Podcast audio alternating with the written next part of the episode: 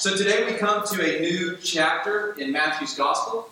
We've just finished up Matthew chapter 5. And so go ahead and open up your Bibles or flip to Matthew 6.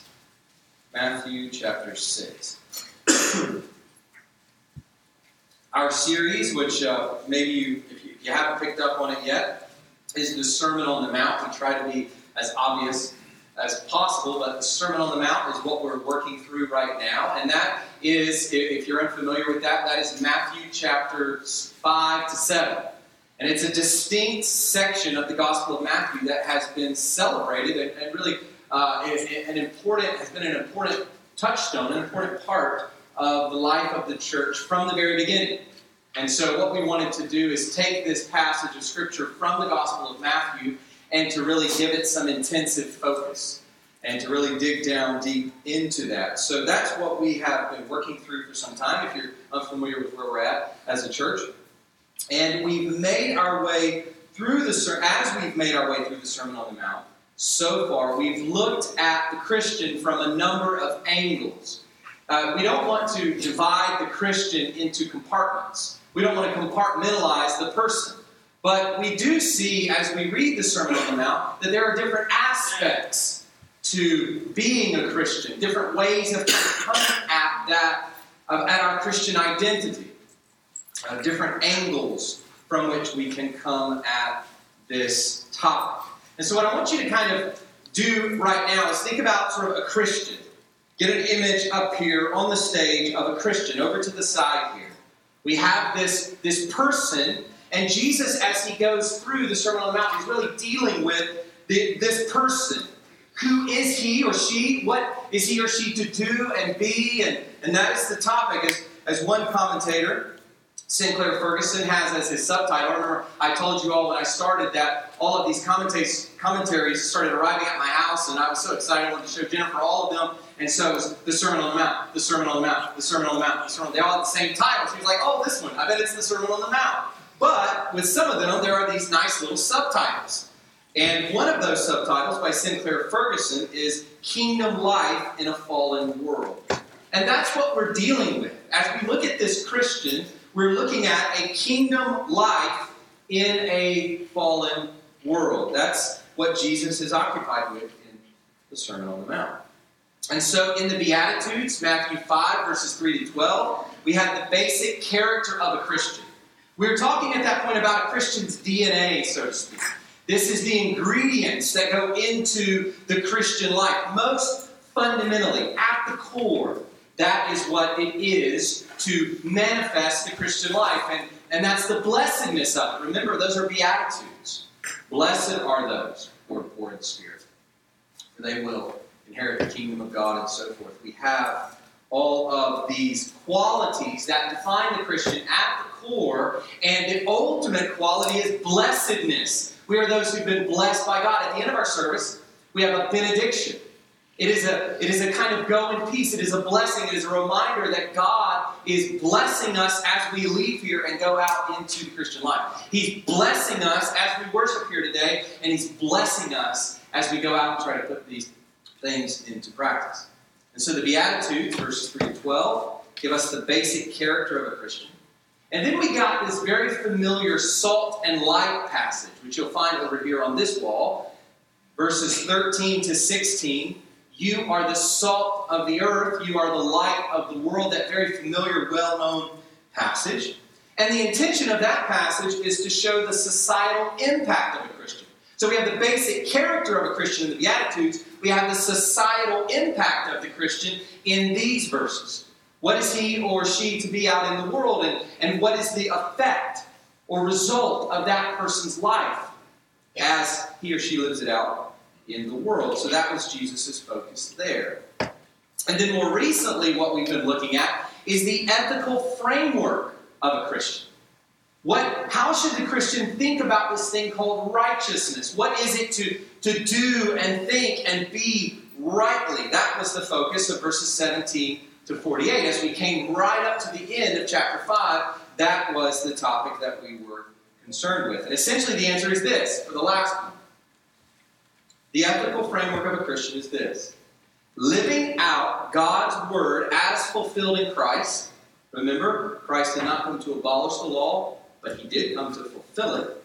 So, living out God's word as fulfilled in Christ and living it out, listen to these three ideas from the heart, for the good of others, and as a child of God.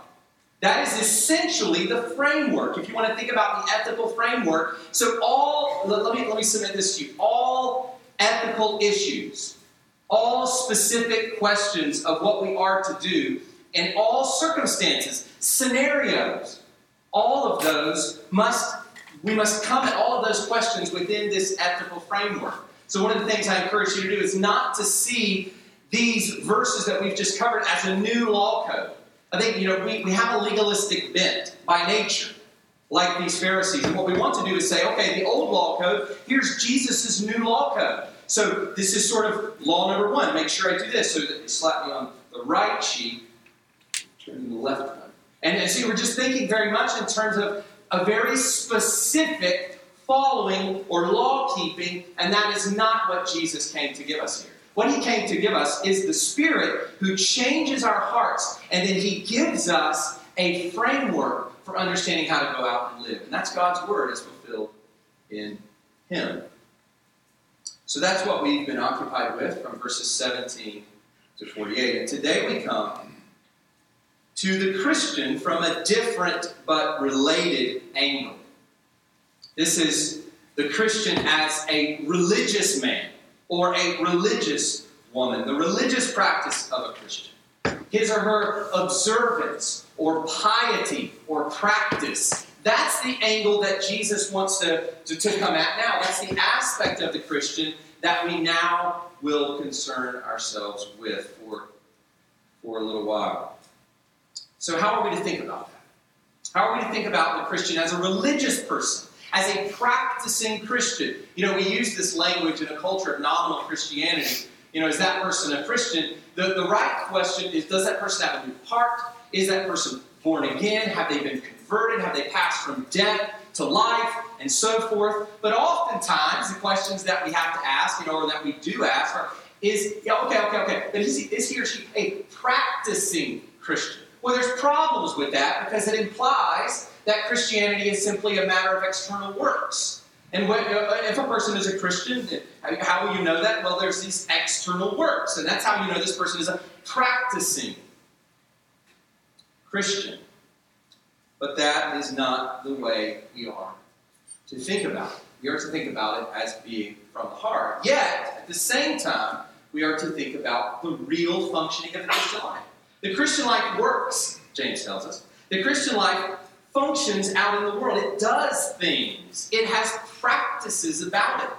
And that's what we find Jesus dealing with at this point in the Sermon on the Mount. So today our focus is just one verse, chapter 6, verse 1. And, but as we come as we come to it now, I want to go ahead and read the whole section, which is up through verse 18. And we'll skip verses 7 to 14, where we have basically the Lord's Prayer and that will be treated kind of on the side because the Lord's Prayer, this passage from seven, from verse 7 all the way to 15, is, is kind of an extended discussion on, on prayer. So you get Jesus talking here about giving, about praying, and about fasting.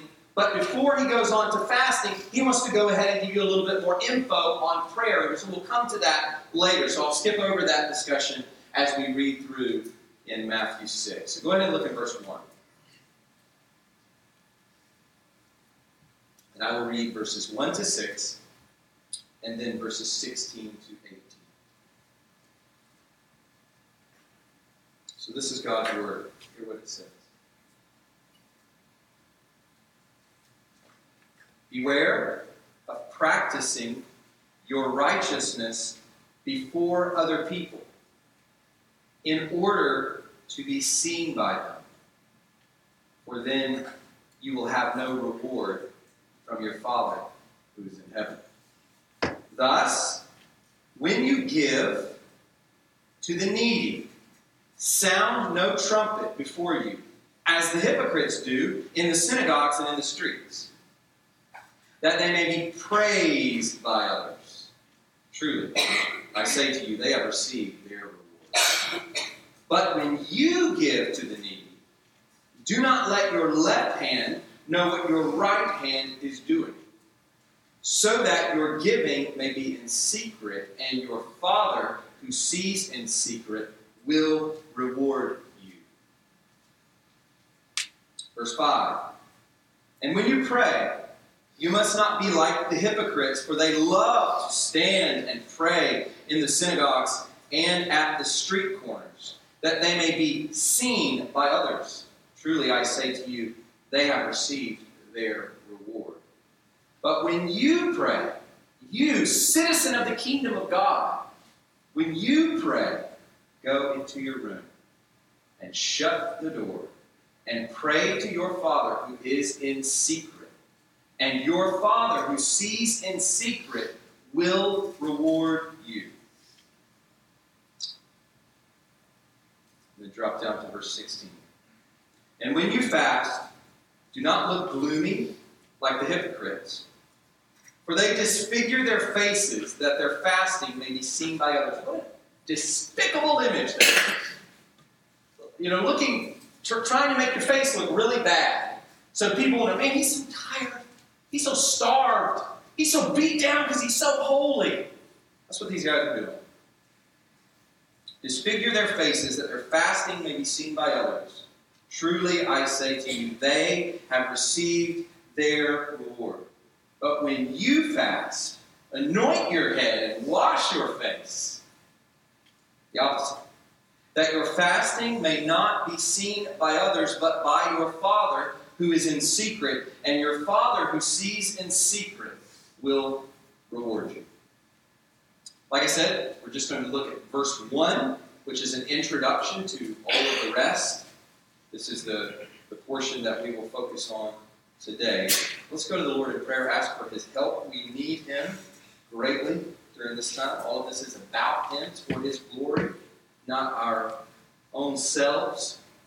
So we want that to be today. Let's pray. Thank you for this very convicting and illuminating passage. We, God, our, our hearts are often twisted towards ourselves. Father, we, we just ask for your forgiveness this morning as a church for what perhaps are many, many many practices that are done. Many practices that we do, many prayers prayed that are done in the sight of men rather than in your sight. Lord, we just ask for your forgiveness. We pray that you will continue to convict us of our sins as we go through the Sermon. Father, we pray that as you convict us of our sins, that you will help us to run to the Lord Jesus. Help us to find in him the one who was never hypocritical, the one who never wore a mask, the one who loved you with a pure heart.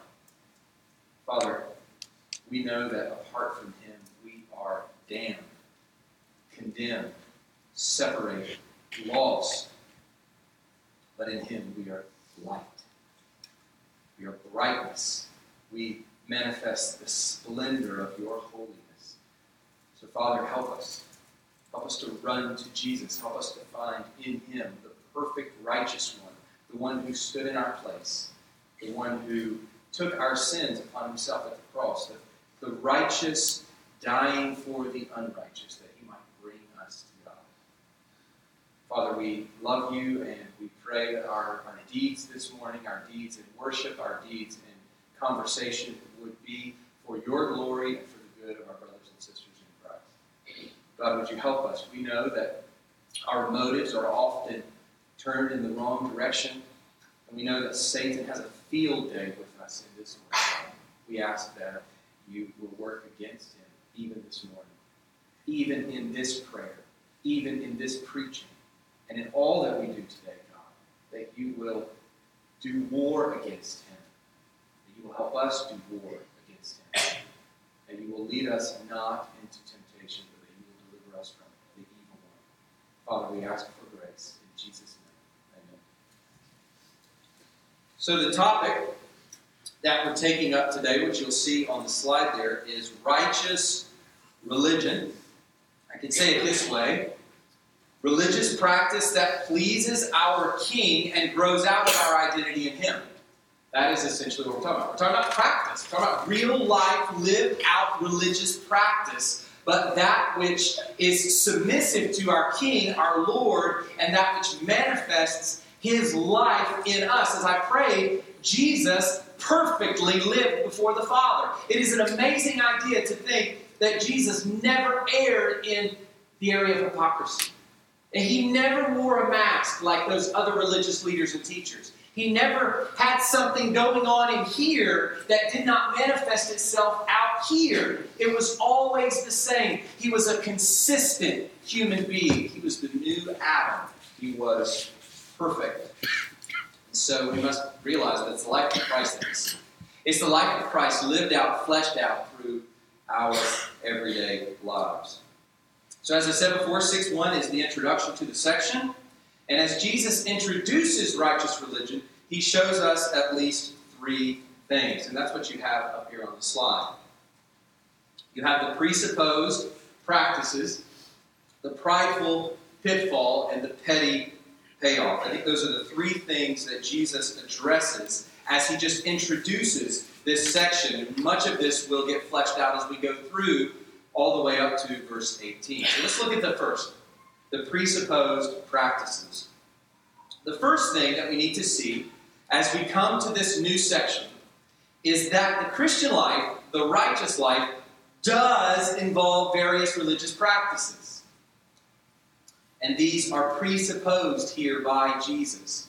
Jesus simply says that he states that this is the case, and he goes on to deal with how, but he states that this is the case. Verse 1 makes clear that Christians will practice their righteousness. And we see this in the language of the three examples that he cites. Look at verse 2 as we go on past verse 1. Verse 2 when you give. Right? Verse 5 when you pray. Verse 16 when you fast. It's presupposed. Jesus assumes that these things are going to be happening, and so he wants to give us counsel on what it looks like to do these things rightly. The giving of alms to the poor, offering prayers to God, and fasting were all key features of Jewish religious life. In fact, these were kind of the pillars of Judaism. These were the pillars of, of Judaism as it was lived out. You know, this, you have the sacrificial system, obviously. That's the core of Judaism. The law, the Torah, and you have the sacrificial system. But as a Jew would sort of live out his or her life, the pillars of their faith were these three things. And they involved one's relationship to others. First, giving to help fellow human beings in need. There were many poor people at that time, far more than we even experience today, even in other parts of the world. There were many poor people, and there were very few things that, that were done for them. They were just sort of lost and forgotten.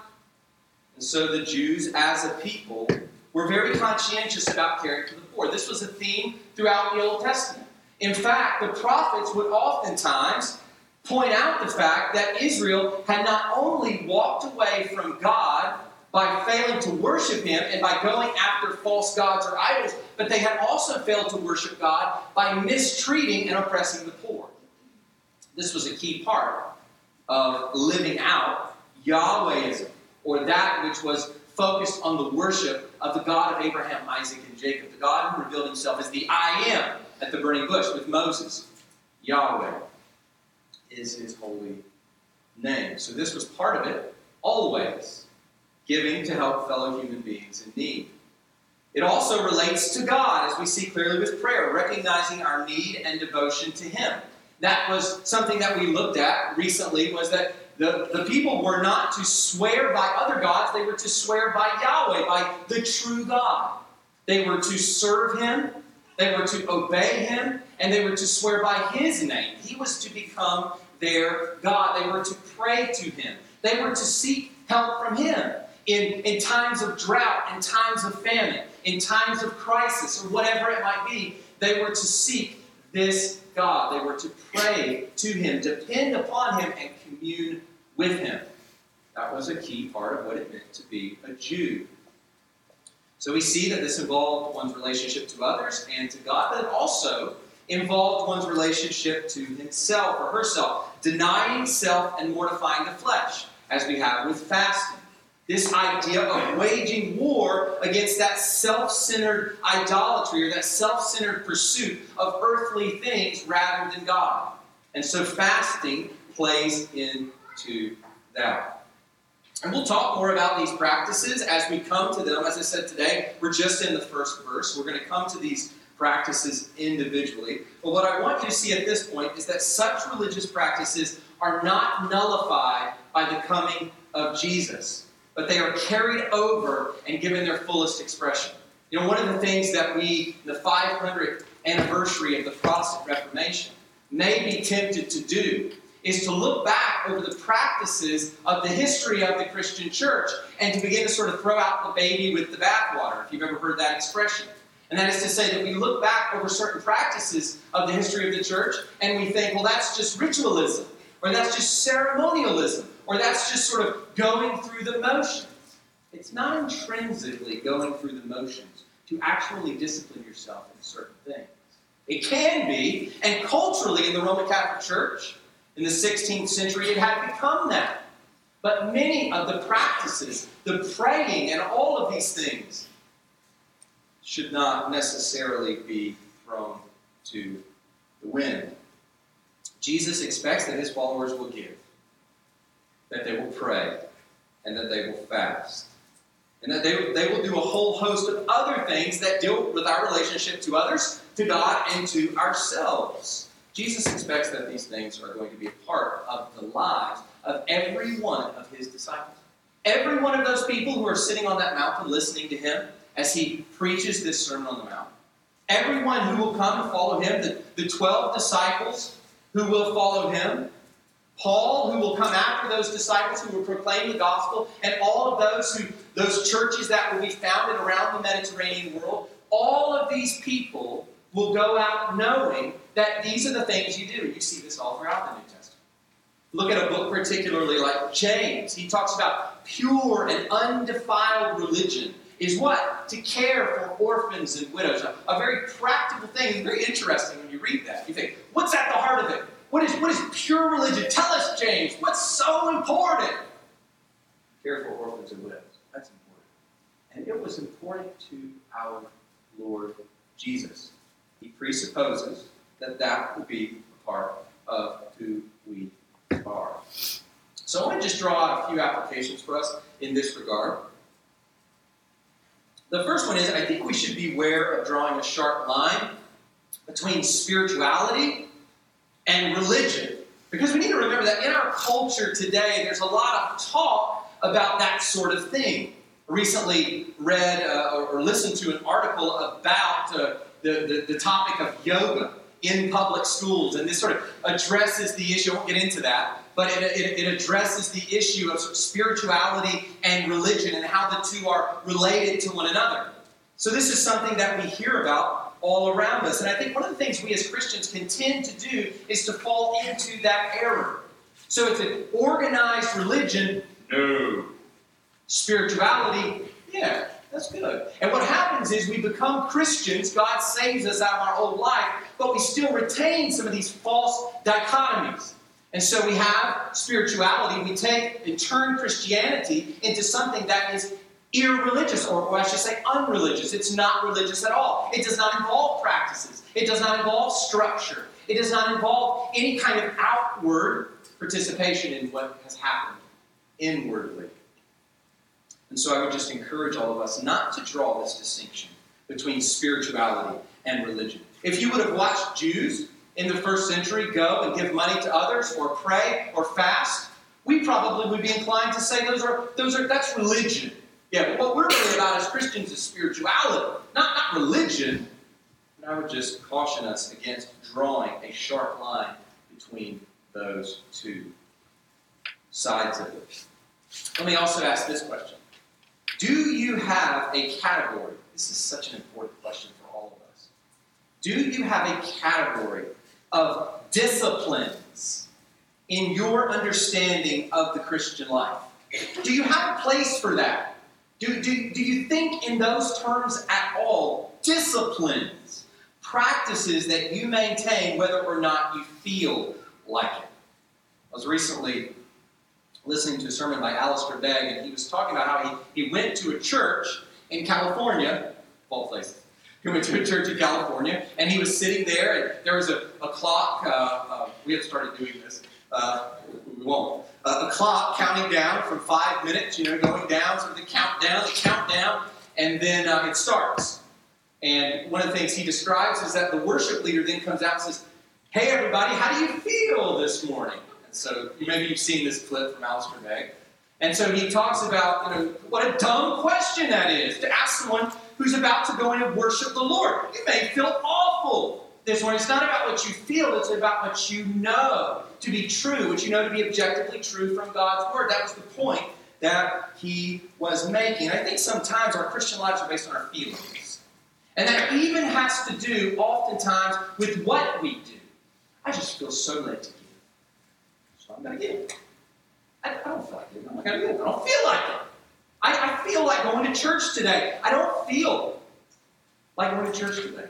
I just don't feel like doing that. I don't feel like reading my Bible this morning. I'll read it tomorrow. It's just all feelings based. It, it, it all has to do with whether or not it's almost as though we're waiting for it to be infused with all kinds of emotions in order for it to be powerful that the efficacy of anything we do is tied to how we feel while we're doing it. That is not true.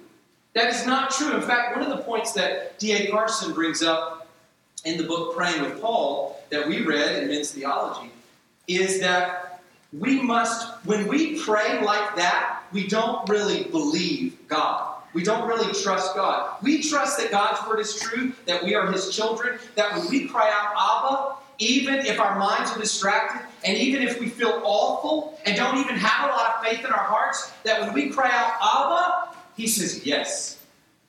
He listens. He hears us. We don't need to feel that. We know it. It's great when we feel it. It's great when we feel the power of God. It's great when we experience that refreshment of soul that we all know of if we're Christians. Sometimes those moments can be few and far between.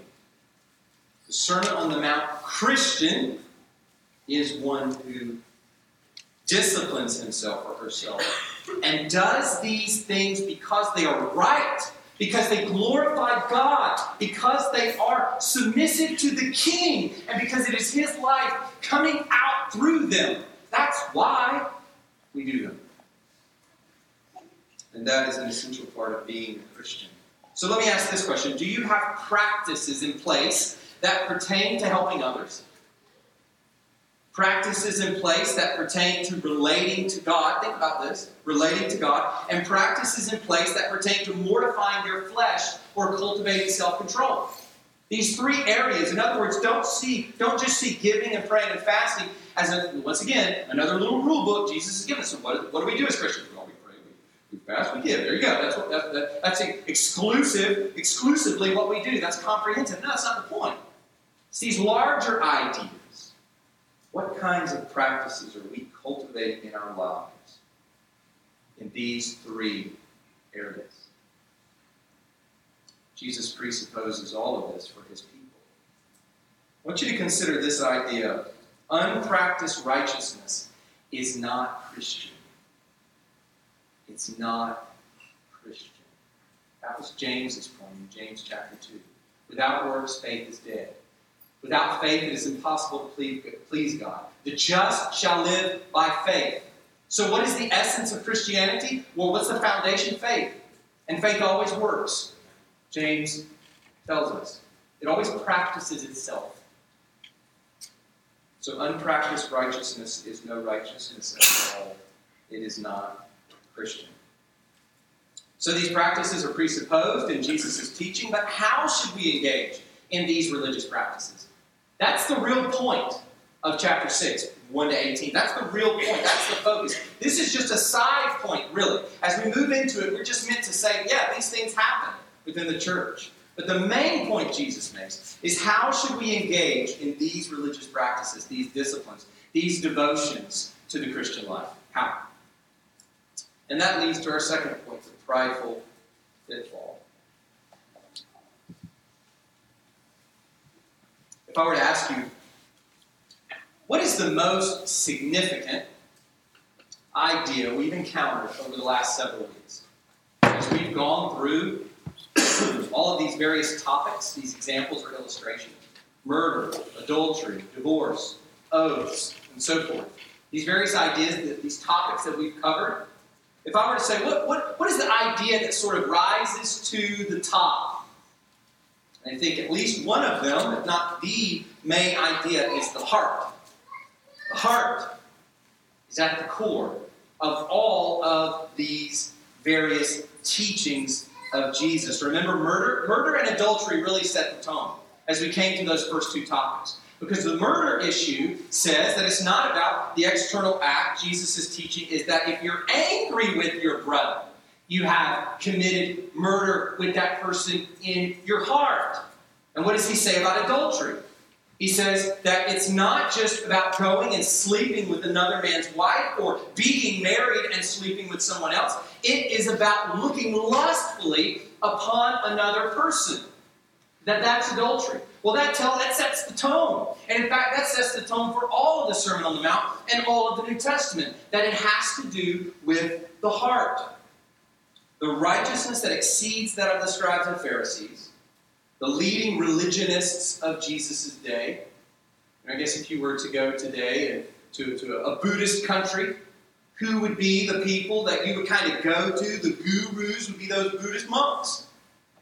They would be the guys who sort of house all of the great information. There might be some people on the street who know a few things, but those guys really know about Buddhism.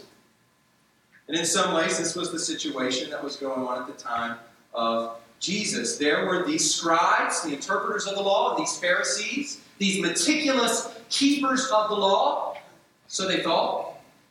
And they were the religionists of the day. They were the, uh, those people, those, that ragtag bunch of people listening to Jesus on that mountain. They had a high estimation. You need to understand this. They had a high estimation of the scribes and Pharisees.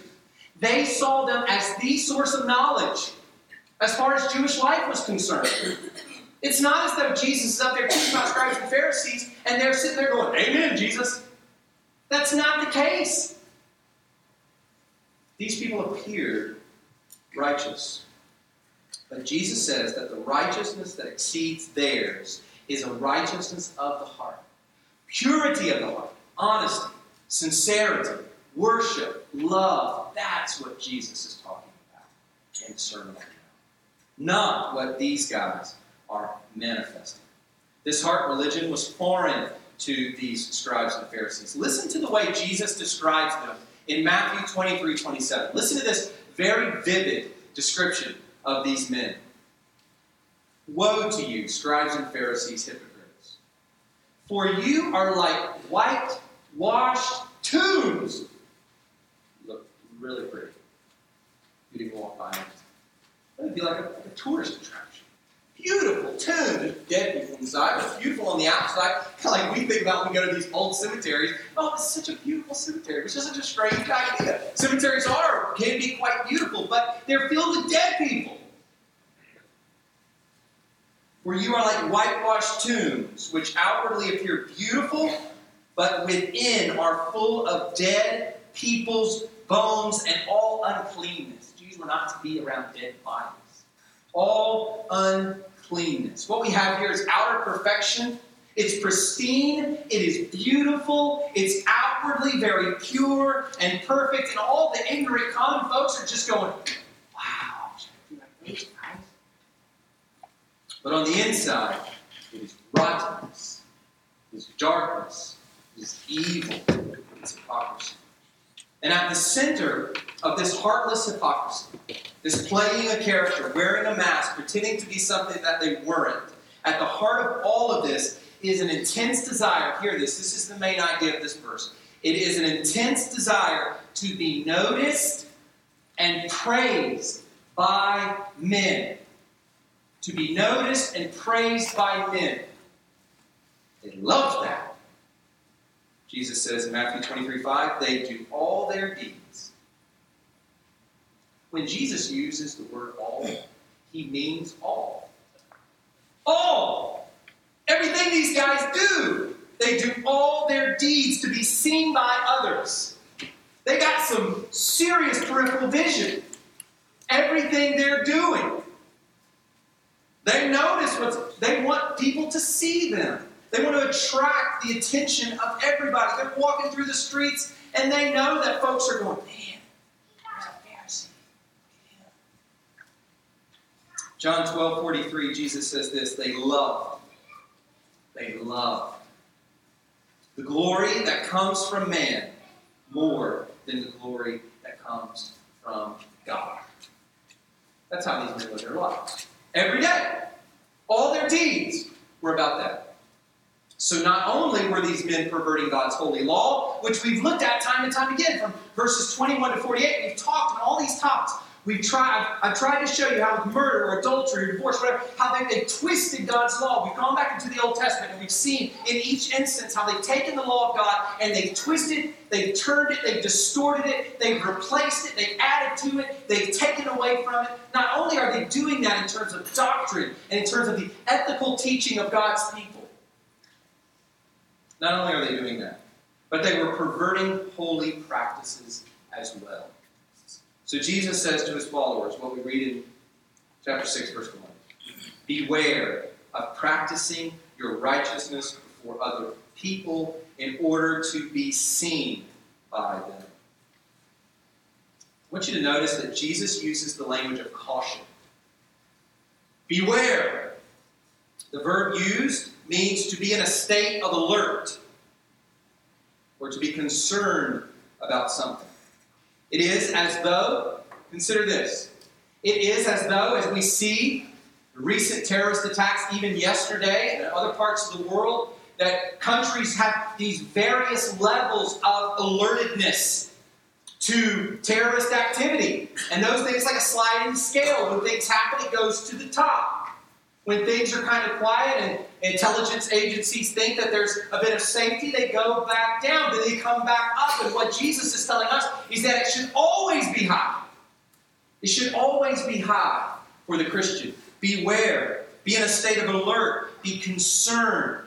And this verb is in the present tense, which tells us keep being concerned. Stay always on the alert. Beware every moment of every day, Christian. And remember that Jesus' primary audience is his disciples, those who are beginning to follow him. We know this from the very beginning. His disciples came to him. He says, You are the light of the world. You are the salt of the earth. He says, You will be persecuted for my sake. We also know this because as he goes on to teach about prayer, he says, Our Father in heaven, pray like this, Our Father, which means that those who would respond to this Sermon on the Mount and become Jesus' disciples by God's grace would call God Father and would live this out. So, what does this tell us? It tells us that there is a very real danger facing every Christian every moment. Have you thought about that? Have you thought about this danger? There are a lot of things, you know, we looked at oaths, and one of the dangers that we saw that we tend to overlook is the idea that anything other than yes and no is from the evil one. One of the points I made there is that you don't tend to think about Satan. You see with his horns and his pitchfork in our minds. You don't tend to think about Satan showing up in slight deceit. Yeah, it's not good, but that's not diabolical or satanic, but it is. And I think we're meant to see that here as well. It is evil and it is serious. And that is why Jesus says, Beware all the time. About this, perhaps it's something that you haven't even thought about. So, what is it? To perform, or to pretend, or approve? We love approval. We all do.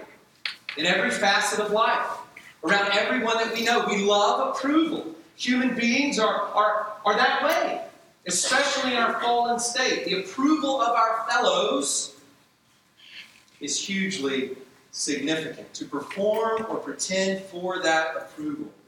To worship our own pride rather than God. This is the prideful pitfall that all of us must fight all the time. That all of us must fight to avoid all the time. We'll explore this topic more in the weeks ahead as we look at the specific applications. We're going to look at Jesus applying this principle to giving and prayer and fasting. We're going to look at those. But I want to just ask some general application questions even now that help us to sort of lean into some of these specific issues that will come up as we talk about giving, praying, and fasting. So let me ask this What's in your mind while you are doing a religious act? While you are engaging in a good deed? Or you are practicing your righteousness? What's in your mind? Think about that for a moment. Are you thinking about God as you do it? You know, one, one commentator said, uh, James Montgomery Boice made a comment about how he wonders how, the, the, how tiny of an amount of prayers given in church. This was convicting. How tiny the number of prayers given in church, in corporate worship, are made to God or to other people. And think about that, even in our little small groups. Are we praying to God or are we just like shooting our prayers out horizontally? Focused on our on the making sure we use the right words in the right way. We're making sure that you know we're tying together theology, or doing this or doing that, whatever, whatever it is that we do. To perform, to get approval, to make people think highly of us. Jesus says that is not the way. That is not the way for those who call him Lord and Savior. Not the way. Even when it's private, let me ask you this even when it's private, are you somewhere inside hoping that it becomes public? You know, think about this for a moment. Kind of give, you, you, you, you give privately. You give. me? You know, somewhere deep down inside, in that heart, you're thinking, well, I mean, you don't even say it. Of course you don't say it. But it's in there. You think, well, I mean, maybe it'll be noticed. Maybe it'll be noticed. Maybe sometimes it'll come around and get noticed, and then I'll get some approval. I'll get some higher reputation. I'll get a little praise out of that.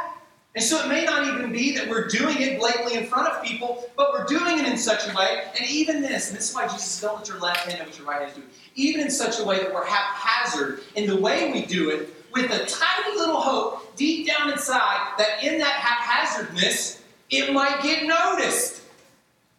That's how we work. Deep down in our hearts.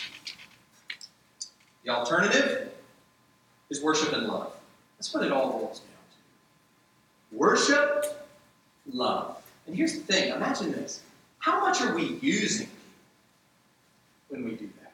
Can you imagine giving to someone to help them in a time of need when in fact you are cruelly, listen to this, think about this. You give someone $5,000, $10,000, $100,000, whatever. I'm just using a monetary gift as an example. And you think in your mind, maybe you don't even dwell on it, but in the moment, it was about you. It was about showing them something. What you've just done is you have, in terms of appearances, externally, you've done something for someone. But internally, let me tell you what you've done. You have made that person a pawn in the worship of your own pride. They've become nothing but an object which you can stack behind the worship of your own idol, which is pride. That's not love. Doesn't matter how many zeros there are. It's not love. What Jesus asks for, what Jesus commands, is worship and love. Thoughts that are directed exclusively to God and the good of our neighbor, and then we forget it. We move on to the next thing. A final question to consider is how these verses in Matthew 6 about not practicing before the eyes of men relate back to 516. Remember earlier, turn back to 516 quickly, if you will. So in chapter 5, verse 16, and these verses, these, these words seem to contradict those words. Listen to what Jesus says there. Let your light shine before others, so that they may see your good works and give glory to your Father who is in heaven. Let them see it. Let them see it. Jesus is saying there. So, what's going on? I think we are to come away with two overarching principles as we set these verses side by side. First, it's about the motive. That's obvious from the text. And that's obvious in terms of our thinking, but look at how that plays out in the text. One motive is God centered. Look at where that verse ends. So that they may see your good works and give glory to your Father who is in heaven. You see it? It's not a detachment. There's such a fluid motion. They may see your good works and give glory to your Father in heaven. It's, that, it's all together. It's one packaged thing. It's not, so they may see your good works and give glory to your Father. It's not that. It's one thing. It's God centered. It moves through you to God. Just like that. The alternative is self centered in order to be seen by them. Doing your good works, do, practicing your righteousness before others in order to be seen by them. So that's the first principle. It has to do with motive. The second principle is it's about the temptation. I love John Stott's quote. He actually got this quote from somewhere else. But I love the quote that he includes in his commentary on this. He says, We are to show when tempted to hide, and hide when tempted to show. Love that. Think about it. In 516, what has Jesus just finished telling his disciples? He's just finished telling them, You are going to be persecuted. You're going to suffer for righteousness' sake, for my sake. And it's out of the context of suffering that we are tempted towards cowardice. We are tempted to hide away our faith that we might not be persecuted, that we might not be killed or cursed or whatever else. So, in that situation, it is all the more important that we shine bright Christ to the world. But when we are tempted towards vanity, we hide. Two very different situations here. So I think it's about motive. I also think, as John Stott points out, that it is about the temptation involved. In every moment, we just know. We know. We know. There's no excuse on that. We know whether this is a cowardice moment or a vanity moment. And finally, this morning, Jesus wants us to see that this battle between worship and pride has very real consequences. And that brings us to our final point today the petty payoff. Look at the end of verse 6, 1. Chapter 6, verse 1. That last clause there, for then you will have no reward from your Father who is in heaven. A recurring theme in the New Testament is the rewards that we receive from our Heavenly Father in the life to come. In fact, at the end of 1 Corinthians 15, talking about the resurrection of Jesus from the dead and the, the uh, implications of that for us, he, he encourages us to keep on and not lose heart, keep on doing, doing work, that we will be rewarded. It's essentially what he's saying at the end of that passage. We are to store up for ourselves treasures in heaven, where moth and rust do not destroy and where thieves do not break in and steal. That would make no sense without a notion of rewards. We are not to store up for ourselves treasures on earth. Surround ourselves with all kinds of comforts of this life and focus all on that. We're to store up for ourselves treasures in heaven because it's going to be there. There's a, a book get the name of the author. It's called The Treasure Principle, and he talks about pull, it's uh, Randy Alcorn. Alcorn is his last name. He he talks about laying up treasure in heaven and, and how we're investing in, in, in our eternity. That we're putting that money there, and it's as though we're looking beyond this life and we're investing it there where it really, really matters. That's what we're called to do in the New Testament. Matthew 16, 27, for the Son of Man is going to come with his angels in the glory of his Father. That's going to happen. That's. And then he will repay each person according to what he has done. Ephesians 6, 8 says this whatever good anyone does, this he will receive back from the Lord. This is truth. It matters. It really matters. And in that day, in that day, we will be saddened by the fact that it didn't matter here and now. That we didn't leave here today with a fresh desire for it to matter what our motives are. May that not be the case. Soon we will all be gone. May we not stand before the Lord one day and remember these words and realize that we did not do the word, we just heard it. And if we want a definition of the nature of these rewards, we look to Matthew 25 21. Listen to this God will say, Well done. We've all heard this. Well done, good and faithful servant. You have been faithful over a little. I will set you over much.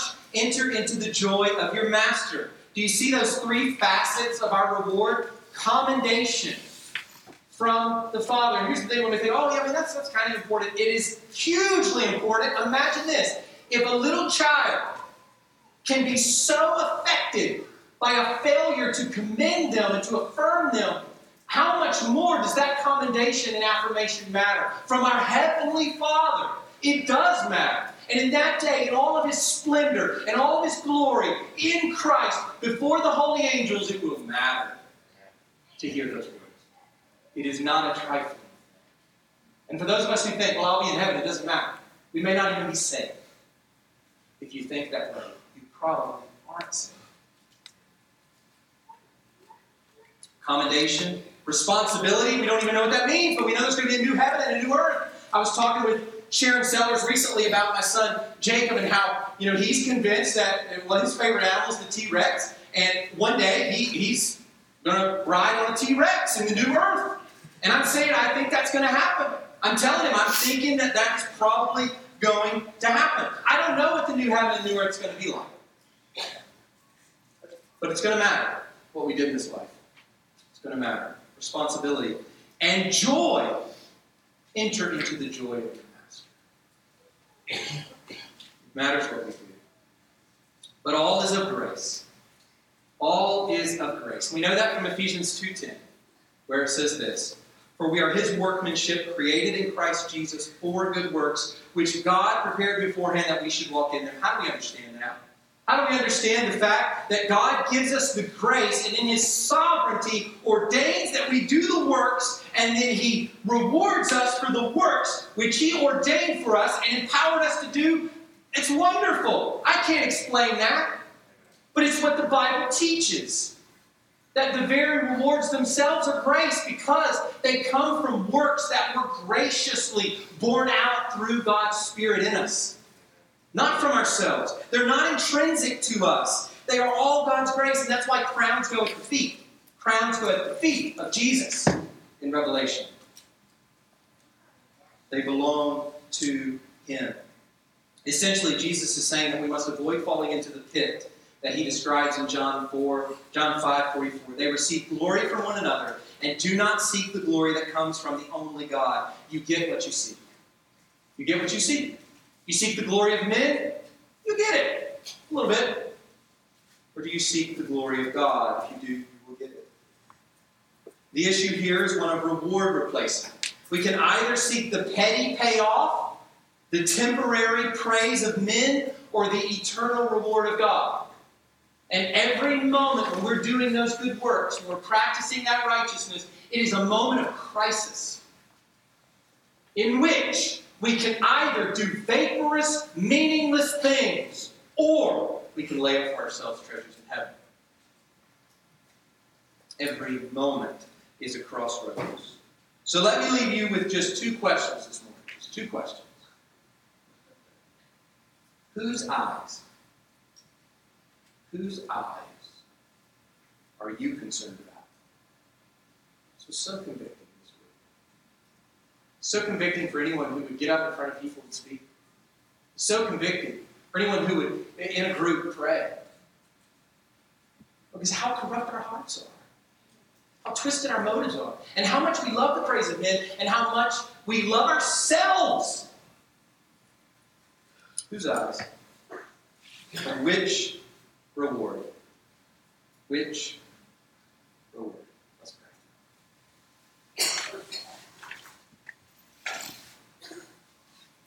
Our Heavenly Father, thank you for your word. God, we, we are laid so low by your word and then built so high up at the same time. And we consider that we will, we will share in the glory of your Son. And yet in this life, we are so twisted in our motives, so pretentious, and so much idolatrous of the praise of men. Yet you save us through Christ's cross. You raise us to newness of life as you regenerate our hearts and you promise us a life to come. God, how undeserving we are of all of this. But we praise you this morning. That though we are so undeserving, you are loving and kind and merciful and quick to forgive and slow to anger and compassionate and abounding in steadfast love, God. We you that this is who you are, that though we change, we are fickle, we are different yesterday, today, and tomorrow, you are the same always, God. And you will be the same God one day when we stand in your presence. Perfectly like God, help us feel the weight of your word.